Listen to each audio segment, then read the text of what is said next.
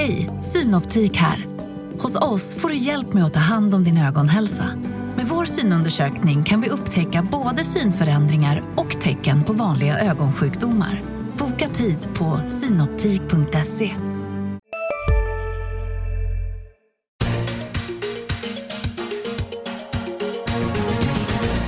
Hej och välkommen till Makrorådet special med mig Victor Munckhammar på ena sidan bordet. Tillägget special betyder att det är en gäst i studion istället för två och att det är mer intervju än diskussion som det är i vanliga fall i Makrorådet.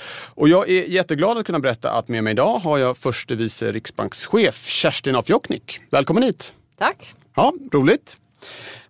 Vi ska dissekera penningpolitiken och det ekonomiska läget på längden och på tvären. Men först för ordningens skull så ska jag berätta att det är eftermiddagen den 13 juni när vi står här och pratar. Det betyder exempelvis att vi ännu inte vet om Fed kommer att höja räntan, även om det mesta talar för det. Och ja, andra saker vet vi inte heller. Bara så att förutsättningarna är klara för den som lyssnar. Då kör vi igång. Hur vill du beskriva läget i världsekonomin? Överlag så ser det ju väldigt bra ut. Vi har ju kommit ut ur krisen och utvecklingen är ju god i USA och i många andra länder. Det som ju ändå är lite osäkerhet är väl just den amerikanska presidenten och alla de förslag som kommer på bordet. Det är ju någonting som vi följer noga och som vi inte riktigt vet än hur det påverkar världsekonomin. Men vi har ju också i närområdet i Europa fortsatt lite osäkerhet kring Grekland, kring europeiska banker. Och så har vi Brexit förstås som ju är någonting som vi ju också följer noga och som kanske inte påverkar oss jättemycket i tillväxtsiffror. Men ändå, vi har ju en nära relation till Storbritannien och det är ju viktigt att vi kan utveckla den. Jag bara får återknyta till det du sa om USA där och förslag som kommer på bordet. Annars har det ju präglats av att förslag möjligen har kommit på bordet men det har inte blivit så mycket politik av det. Man skulle ju kunna vara oroad av förslag om exempelvis handelsrestriktioner som Anna Sachs ska komma på bordet. Å andra sidan kan man ju vara kanske lite mindre oroad över, eller också oroad över att förslag om ekonomisk stimulans som ju har drivit upp börser och räntor och sånt som kanske inte är riktigt bra. Vad är det som du blir mest oroad av? Saker som man har föreslagit som inte blir av eller saker som man har föreslagit att de ska bli av? Alltså jag blir väl mest orolig på sånt som skulle kunna påverka världsekonomin och då är det just handelsavtalen som ju ändå, han har lyft men som vi ju ändå vet väldigt lite vad det kan komma ut ur det. Men det är klart att skulle man se över handelsavtalen, det blir mer restriktioner, det blir mer tullar, såklart att det är ju inte bra för den globala tillväxten. Nej. Men sammanfattningsvis i alla fall så du ser ljust på den globala ekonomin för tillfället. Absolut. Ja. Om vi tittar på Sverige då, som ju i allra högsta grad är beroende av vad som händer internationellt. Men där är, den allmänna bilden är ju att det är en väldigt stark konjunktur i Sverige. Delar du den? Vi har ju liksom haft höga tillväxtsiffror, 4% förra året och 3% i år och vi räknar med 2% nästa år. Låg arbetslöshet och vi ser ju att inflationen kommer ju allt närmare målet så att det ser allmänt sett väldigt bra ut. Sen är det ju så att vi i Sverige också har våra sårbarheter, men arbetsmarknaden det ser väldigt bra ut. Om du är svensk och välutbildad då har vi nästan ingen arbetslöshet alls.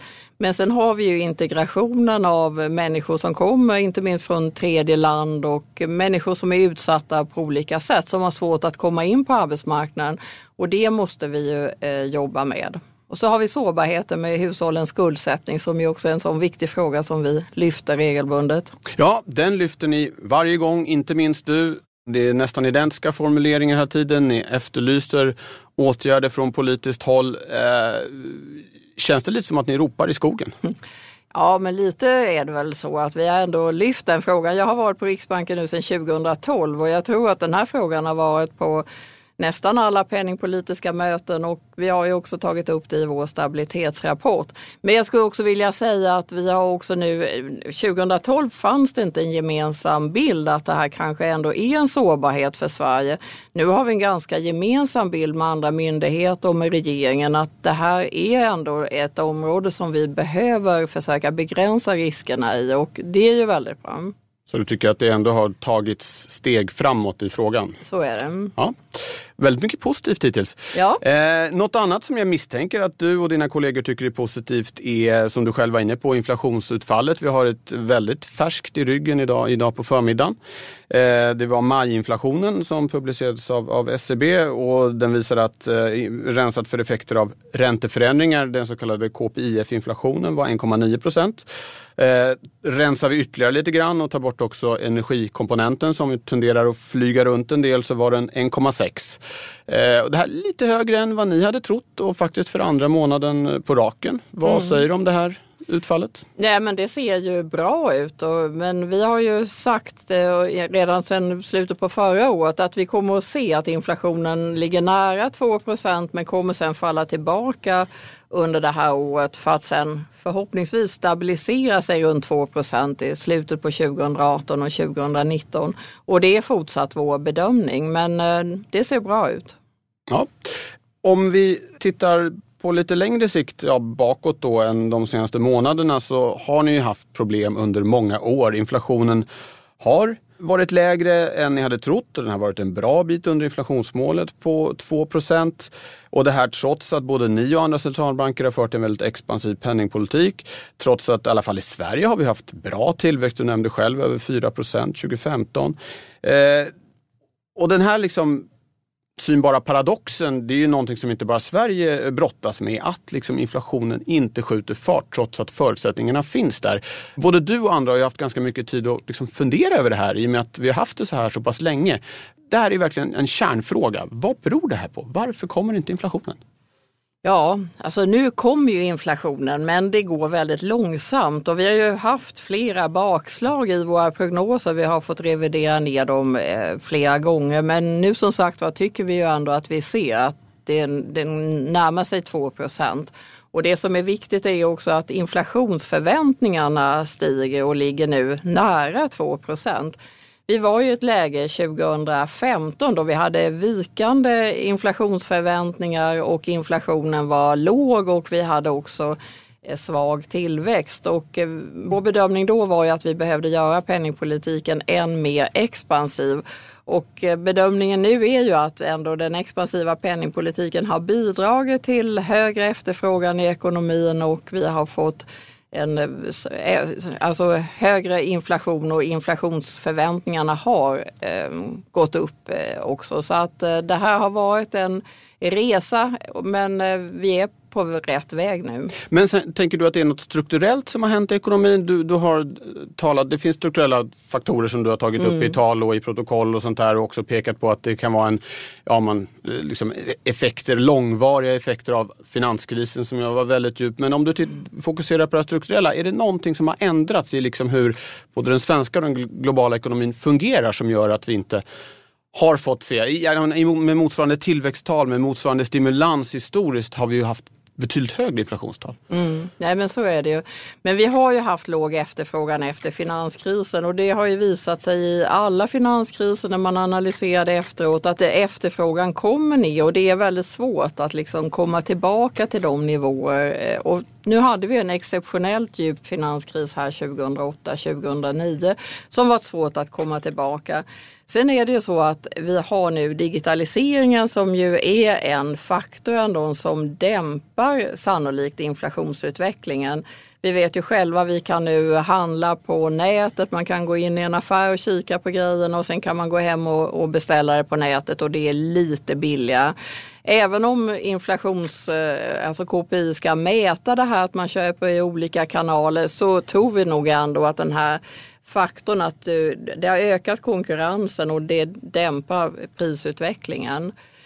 Sen är det så att företagen har då i det här läget också haft svårt att höja sina priser och det har också dämpat löneutvecklingen då. Vi har ändå kommit ner till ganska låga tal nu och vi ser ju också i den lönerörelse som har varit i år att det är ganska, trots att ekonomin går på högvarv och trots att vi ser att det är kapacitetsbrist i flera branscher så ligger de avtalade lönerna runt 2% och det är väl ett nytt fenomen som vi inte riktigt har sett i historien så att det är flera olika saker här som spelar in. Just det vill jag faktiskt borra lite mer i, för en central komponent för centralbankernas arbete är den så kallade Phillipskurvan som visar relationen mellan arbetslösheten och inflationen, och tanken är då att en låg arbetslöshet ska driva upp lönetrycket och därmed inflationen. Och så här har det funkat länge. Nu säger en del att det här Philipssambandet det gäller inte riktigt längre. Och du var lite inne på det här när du sa exempelvis i årets lönerörelse då 2,2% blev märket trots att det är en jättestark arbetsmarknad. Hur är det med Philipskurvan egentligen? Ja, nej, men vi tittar ju rätt mycket på det här och vi skrev en fördjupning i vår penningpolitiska rapport här i början på året där vi tittar just på relationen mellan löneutveckling och resursutnyttjandet i ekonomin. Och vi tror ju fortfarande att det här sambandet gäller, men det ser ju ut som att det är något svaga och att det också finns annat som spelar in. Och nu ser vi ju i ekonomin att det är brist på arbetskraft i byggsektorn men också i andra delar då. Det är svårt att få tag i arbetskraft och det tar lång tid att rekrytera. Och historiskt sett så har det ju inneburit att lönenivåerna har blivit lite högre och att det har också blivit lite mer löneglidning i de sektorerna. Men vi ser ju inte det riktigt än här, utan nu verkar det också som det är mycket annat som spelar in i lönebildningen. Det är inte bara inflationsmålet utan man tittar också på konkurrenskraften. Man tittar på tyska utvecklingen till exempel och där har det också varit väldigt låga löneökningar och det är ju positivt att man också ser till att vi behåller konkurrenskraften. Men vi tittar jättemycket på det här och det är en viktig del i vårt arbete att förstå hur också inflationen ska komma upp och stabiliseras runt 2%. Men kan man säga att ni håller på att undersöka ifall Philipskurvan är död eller levande fortfarande? Nej, men det här är vi försöker hela tiden koppla empiri och forskning till vårt policyrelaterade arbete och vi har säkert en del strukturella frågor som vi behöver utreda ännu mer och det här är en sån. Ja, de som driver tesen kanske tar i, men som ifrågasätter det här pekar ibland på att det är fel att betrakta en arbetsmarknad som en så att säga, nationell angelägenhet. Lite det du själv är inne på, digitalisering, det är inte bara varor som far över gränserna utan tjänster. Det är också lättare så utan att man måste se, man talar om det här resursutnyttjandet, att det är på en internationell nivå man måste titta och då spelar det ingen roll spelar ingen roll, men det är mindre viktigt hur mycket resurser det finns i Sverige därför att det finns resurser på andra håll och de är lättare att tillgå. Vad tänker du om det resonemanget? Ja, men det är väl en del i den här ökade konkurrensen att det också pressar företagen och gör att det är svårare för företagen att höja sina priser och då håller man emot och då håller man också emot löneförändringar. Men det här är ju strukturella frågor som ju påverkar inflationen under en period men sen brukar vi ju ändå komma ur det och sen så stiger inflationen ändå. Så att vi har ju varit med om det i historien. När Kina blev mer aktiv på världsmarknaden så konkurrerade de ju ut en del av svensk industri och påverkade prisutvecklingen här. Men sen när den fasen är över då så kommer vi in i mer normala faser igen. Så de här strukturella frågorna, de är ju svåra att analysera och förstå när det pågår då. Vi är ju ofta bättre på att analysera det efteråt, men här är det någonting som pågår som vi försöker förstå bättre. En faktor här är ju industriavtalet som ju har varit igång sedan slutet av 97 och som innebär att den konkurrensutsatta delen av ekonomin som ju tidigare var lättare att definiera exportföretagen, nu kanske det är större delar av ekonomin som är internationellt konkurrensutsatt som vi var inne på, men att där sätts det så kallade märket och så får de inhemska delarna anpassa sig. En del hävdar att vi kan inte ha det här industriavtalet längre därför att det blir så svårt att hitta socialsekreterare och lärare och sjuksköterskor och vad det är och att hela upplägget för hur den svenska lönebildningen går till behöver ändras. Vad tycker du? Alltså här är vi ju väldigt försiktiga att vi vill ju inte på något sätt lägga oss i lönerörelsen eller alltså hur lönerna sätts i Sverige. Men det vi ju säger är att vi tycker att inflationsmålet är en sån viktigt ankare i lönebildningen och i prisbildningen, så att det finns ändå, vi tycker att inflationsmålet är väl värt att försvara, och vi ser ju gärna att det också är ett ankare i lönerörelsen. För att ser vi till historien, jag menar, det är ju inte så länge sedan vi hade väldigt hög inflation, och det skapade inte bra förutsättningar för företag och hushåll. Och sen vi införde inflationsmålet så har vi haft en, i alla fall vi har legat under, men vi har haft en jämnare utveckling och vi har haft en högre tillväxt. Och det tycker jag ändå är ett gott betyg. Så att vi hoppas ändå att vi kommer tillbaka till den goda ordningen där inflationen ska ligga runt 2%. Ja. Om man tittar på era prognoser, nu sa vi just att just de senaste månaderna så har ju den faktiska inflationen varit högre än ni hade prognostiserat. Om vi tittar lite längre tillbaka i tiden så är det motsatsen varit problemet, att ni har gjort för höga prognoser ganska uthålligt.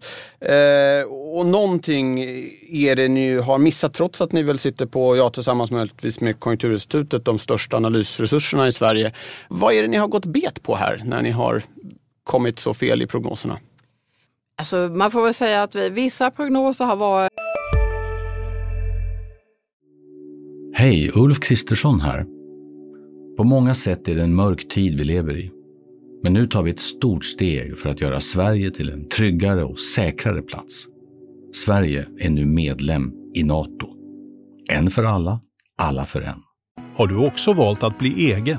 Då är det viktigt att skaffa en bra företagsförsäkring. Hos oss är alla småföretag stora och inga frågor för små. Swedeas företagsförsäkring är anpassad för mindre företag och täcker även sånt som din hemförsäkring inte täcker. Gå in på swedea.se/företag och jämför själv. Lite sämre. Vi gör ju själva så här prognosjämförelse, och vi redovisar till riksdagen en gång om året hur väl vi har gjort prognoser i förhållande till andra prognosmakare. Om man tittar på BNP-prognoser och arbetslöshet så tror jag att vi ligger väldigt väl till när det gäller prognoserna, men när det gäller inflationen så har vi och många med oss, skulle jag vilja säga, underskattat att inflationen ändå skulle komma tillbaka lite snabbare. En del är ju de här strukturella frågorna som vi har talat om. En del är ju att vi säkert också funderar klart på hur mäts inflation på ett bra sätt. Vi har ju under åren här haft ganska stor variation i utrikesresor till exempel, och där försöker vi då förbättra. Vi har till och med startat egna insamlingar av statistik för att försöka bli ännu bättre på att göra prognoserna. Vi har haft frukt och grönt under vintern här som ju har spökat en del, och så är det väldigt svårt att förutse hur skörden ska bli i Spanien och hur det sen påverkar prisutvecklingen i Sverige. Men vi försöker hela tiden att göra de här prognoserna ännu bättre, och det är ett evighetsarbete. Där har ni, som du var inne på kanske där, lite projekt igång och titta på så kallad big data, som att det är jättemycket information. Kring frukt och grönt har det varit nu, du nämnde själv en sån där svår komponent som flygresor som far upp och ner med minus och plus 20-30% kan det vara och så. Vad det ni försöker göra, kan du berätta kort bara lite mer om det här projektet ni gör, som ju syftar till att kunna göra bättre prognoser, i alla fall på lite kortare sikt? Ja, men det handlar ju om att vi gör egna insamlingar. Vi använder oss ju av konsumentprisindex och det SCBs arbete. Jag menar, det är ju självklart den basen i och den målvariabel som vi använder. Men sen för att då, jag menar, nu har det ju blivit så viktigt på senare år. Tiondelar i inflationen har blivit viktiga, och då, när vi ser att det är väldigt volatila komponenter, så har vi då sagt att ja, men okej, här är områden som rör sig och som inte alltid fångas väl i konsumentprisindex, och då behöver vi förstå det här bättre, och då har vi satt igång insamling av egen information på de områdena. Och som ska användas i liksom prognosarbetet på Riksbanken helt enkelt. Ja. Ja. Ja, okay. Då byter vi spår lite grann. Ni tar väldigt mycket hänsyn till ECB, alltså Europeiska centralbanken, i era penningpolitiska beslut. Ofta med hänvisningen till att kronan riskerar att stärkas för mycket om den svenska penningpolitiken är liksom betydligt stramare eller stramare än den europeiska. I ljuset av det, hur tolkar du ECBs senaste räntebesked? Det var ju ett par små förändringar de ändå gjorde där. De tog bort den här formuleringen om att räntan skulle kunna bli på samma nivå eller lägre. Nu är det bara på samma nivå. Och de ändrade också synen på hur de ser tillväxtprognosen, att riskerna är balanserade nu. Tidigare har de talat mer om så kallade nedsidesrisker. Alltså att de har sett en större sannolikhet för att det skulle bli sämre än i huvudscenariot än att det skulle bli bättre.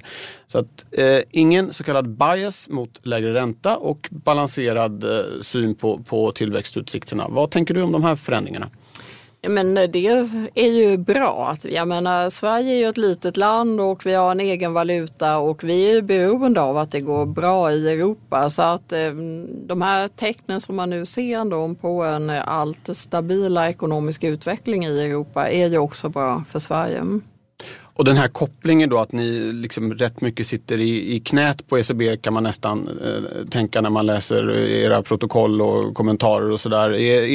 Känner ni er liksom bundna av vad som händer i Frankfurt? Nej, det gör vi ju inte. Men det är klart att när man har en liten valuta som vi har, och vi är vi ju ändå beroende av utvecklingen i Europa och vad ECB gör, det är ju helt naturligt. Men det är klart att vi har visst utrymme att också föra vår egen politik, och nu går det ju bra för Sverige. Det går ju betydligt bättre för Sverige än vad det gör i euroområdet. Men vi har ju hela tiden sagt att vi, om kronan skulle stärkas allt för snabbt, så skulle det ju bli svårt för oss att uppfylla inflationsmålet, och därför så har vi ju liksom haft en liten försiktighet här i politiken för att se till att kronan ska ju förstärkas successivt som det går allt bättre för Sverige, men vi vill inte ha en snabb förstärkning för att då finns det en risk att vi inte når inflationsmålet som vi har prognostiserat. Men skulle inte den svenska ekonomin, som du själv är inne på, som är väldigt stark just nu, tåla en starkare valuta? Vår bedömning är ju att är det så att kronan blir starkare, så blir det ju tuffare för svensk exportindustri inte minst, och det skulle ju sannolikt innebära att vi får en lägre tillväxt och att vi får högre arbetslöshet och att inflationen inte kommer upp. Så att just det faktum att det går så bra för Sverige, en del i detta är ju att penningpolitiken har varit så expansiv. Det där är ju era kritiker pekar ju ofta på det här att vi har en tillväxt på 3-4% hög i alla fall, och att i det läget ha en ränta på minus 0,5%, att det är väldigt konstigt om man använder ett milt ord i de här sammanhangen. Ni får hårdare kritik än så. Och då brukar ni svara just där, ja men en orsak till att vi har så bra tillväxt är att vi har så expansiv penningpolitik. Har ni kvantifierat på något sätt eller försökt kvantifiera hur stor del av den här goda tillväxten som beror just på att det är en så lätt penningpolitik?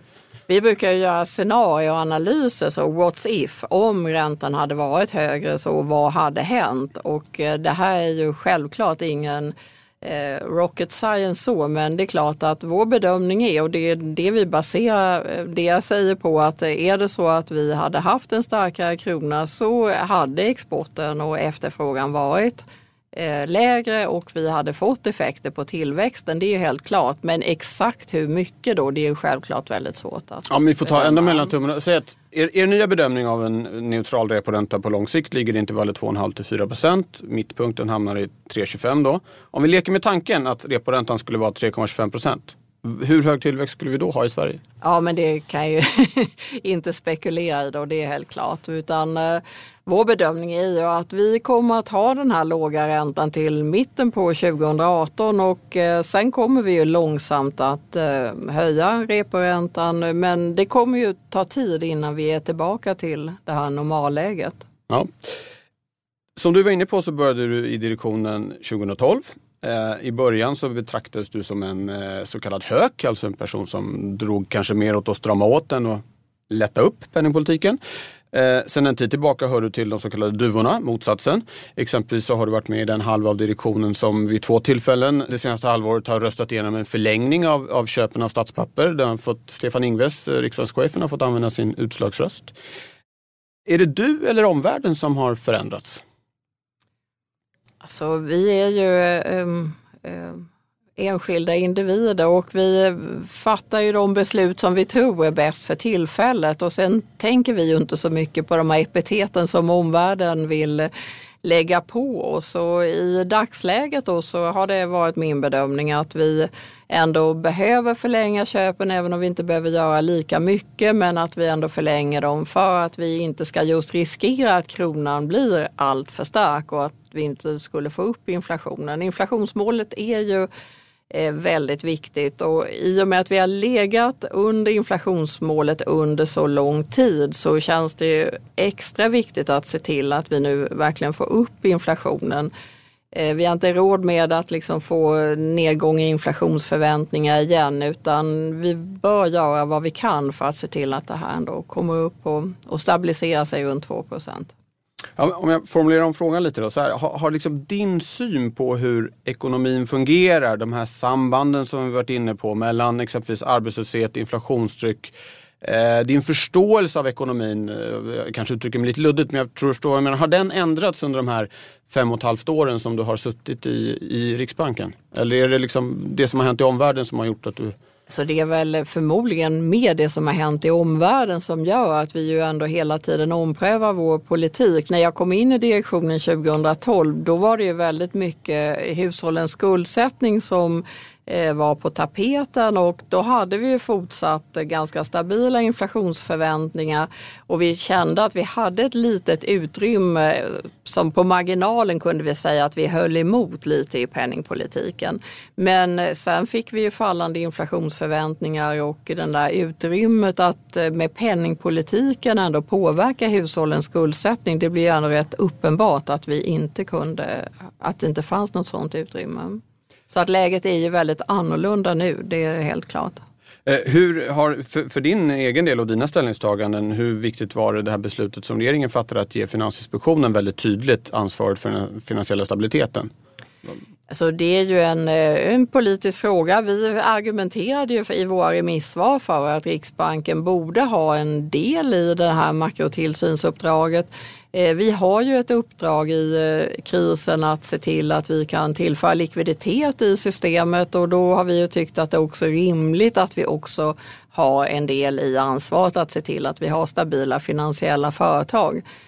Nu alltså, finner vi oss ju helt självklart i de politiska beslut som är fattade, och vi deltar i stabilitetsrådet tillsammans med de övriga myndigheterna och diskuterar stabilitetsutvecklingen. Ja. Riksbanken har föreslagit ett nytt penningpolitiskt ramverk där ni vill styra efter KPIF-inflationen istället för KPI, och som jag sa tidigare, KPIF rensar ju då bort förändringar av de ränteförändringar ni gör så ni slipper jaga er egen svans, så att säga. Och ni vill också återinföra ett toleransintervall på plus minus 1 procentenhet runt inflationsmålet. Ni kallar det variationsband nu. Vilka praktiska konsekvenser tror de här förändringarna kommer att ha för penningpolitiken? Vår bedömning är ju att det här är en kommunikationsfråga. För när det gäller KPIF så har vi använt det väldigt mycket i kommunikationen redan, för att vi har velat rensa för våra egna ränteförändringar eftersom det slår rakt in i KPI. Så att KPIF har ju blivit ett ganska etablerat mått som jag tror marknaden och ni journalister och de flesta har ändå rätt så vana vid det. Så det känns som ett ganska litet steg att ta. När det gäller det här variationsbandet som vi nu inför så har det också där, vi hade ju ett toleransband i historien och så tog vi bort det och vi tyckte inte att det behövdes då, men sen har det varit en diskussion om borde man ändå inte visa omvärlden att det är väldigt svårt att ligga på 2% inflation hela tiden. Det är så att inflationen kommer att variera runt om 2%, det är liksom naturligt att det är på det sättet. Och då har vi fastnat för att ändå i 75% av fallen de senaste 15 åren så har inflationen då legat inom det här variationsbandet. Så att det blir ett sätt att också åskådliggöra att inflationen kommer att variera. Vi siktar på 2% men den kommer inte att alltid att ligga exakt på 2%. Men du ser det mer som du är inne på ett sätt att kommunicera med omvärlden snarare än att det skulle ha några praktiska konsekvenser för penningpolitiken? Min bedömning är att det här inte förändrar penningpolitiken, utan det är en del i att förbättra vår kommunikation. Att vi använder den målvariabel som vi ju redan har använt i väldigt stor utsträckning och att vi försöker bli lite bättre på att förklara varför kanske inte inflationen alltid kommer att ligga på exakt 2%. Ja. En annan förändring som jag också var inne på förut är att ni har sänkt er bedömning av vad en neutral reporänta på lång sikt kan tänkas vara. Mittpunkten där är nu 3,25. Det här är väldigt mycket i linje med vad andra centralbanker har gjort.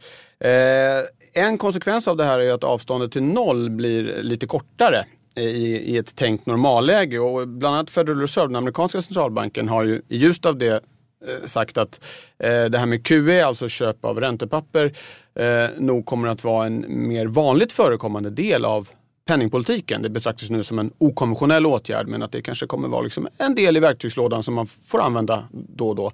Hur ser du på det för svensk räkning? Är det någonting man ska vänja sig vid? Alltså nu börjar vi väl också nästan säga att det där med att köpa obligationer är en del i den penningpolitiska verktygslådan. Så jag tror inte vi säger okonventionella åtgärder längre heller.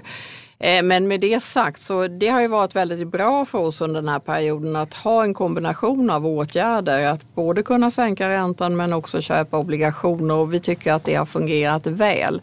Vad vi sen kommer att göra i framtiden, det är ju lite för tidigt att säga, men vi känner oss ändå ganska nöjda med att vi hade förberett oss för att kunna göra det här. För att hade vi gått tillbaka 10 år i tiden så hade vi inte riktigt maskineriet på plats att kunna köpa obligationer på det sätt som vi nu har gjort. Men vi förbereder det efter krisen, och nu tycker vi ändå att det här har fungerat väl. Det låter lite som att du är inne på den linjen att det här kommer vara ett vanligare verktyg i framtiden än det har varit historiskt. Ja, men jag tror att vi kommer att liksom se det. När vi gick in i det här så var det ju en okonventionell åtgärd som vi inte hade använt oss av tidigare. Men det är klart, för framtiden så kommer det inte vara så stort steg att ta om det så att vi skulle behöva göra mer eller vad det nu kan handla om. Ja. På tal om framtiden då, ditt 6-åriga mandat löper ut vid årsskiftet. Vill du fortsätta? Alltså, den där frågan får jag nästan överallt nu, och i Riksbanken är vi ju 6 direktionsledamöter, och det är fullmäktige i Riksbanken som utser oss, och de utser oss på 5 eller 6 år. Och i övrigt så svarar vi inte på några frågor om mandatperioden efter det att min mandatperiod har gått ut. Så. Jag anade att du skulle svara ungefär så, men jag tänkte jag får ändå ställa frågan som då tydligen många andra gör också. Det var den sista punkten på dagens agenda. Stort tack för att du kom hit. Tack ska du ha som har lyssnat. Hej då! Makrorådet från Dagens Industri. Podden klipps av Umami Produktion. Ansvarig utgivare Lotta Edling.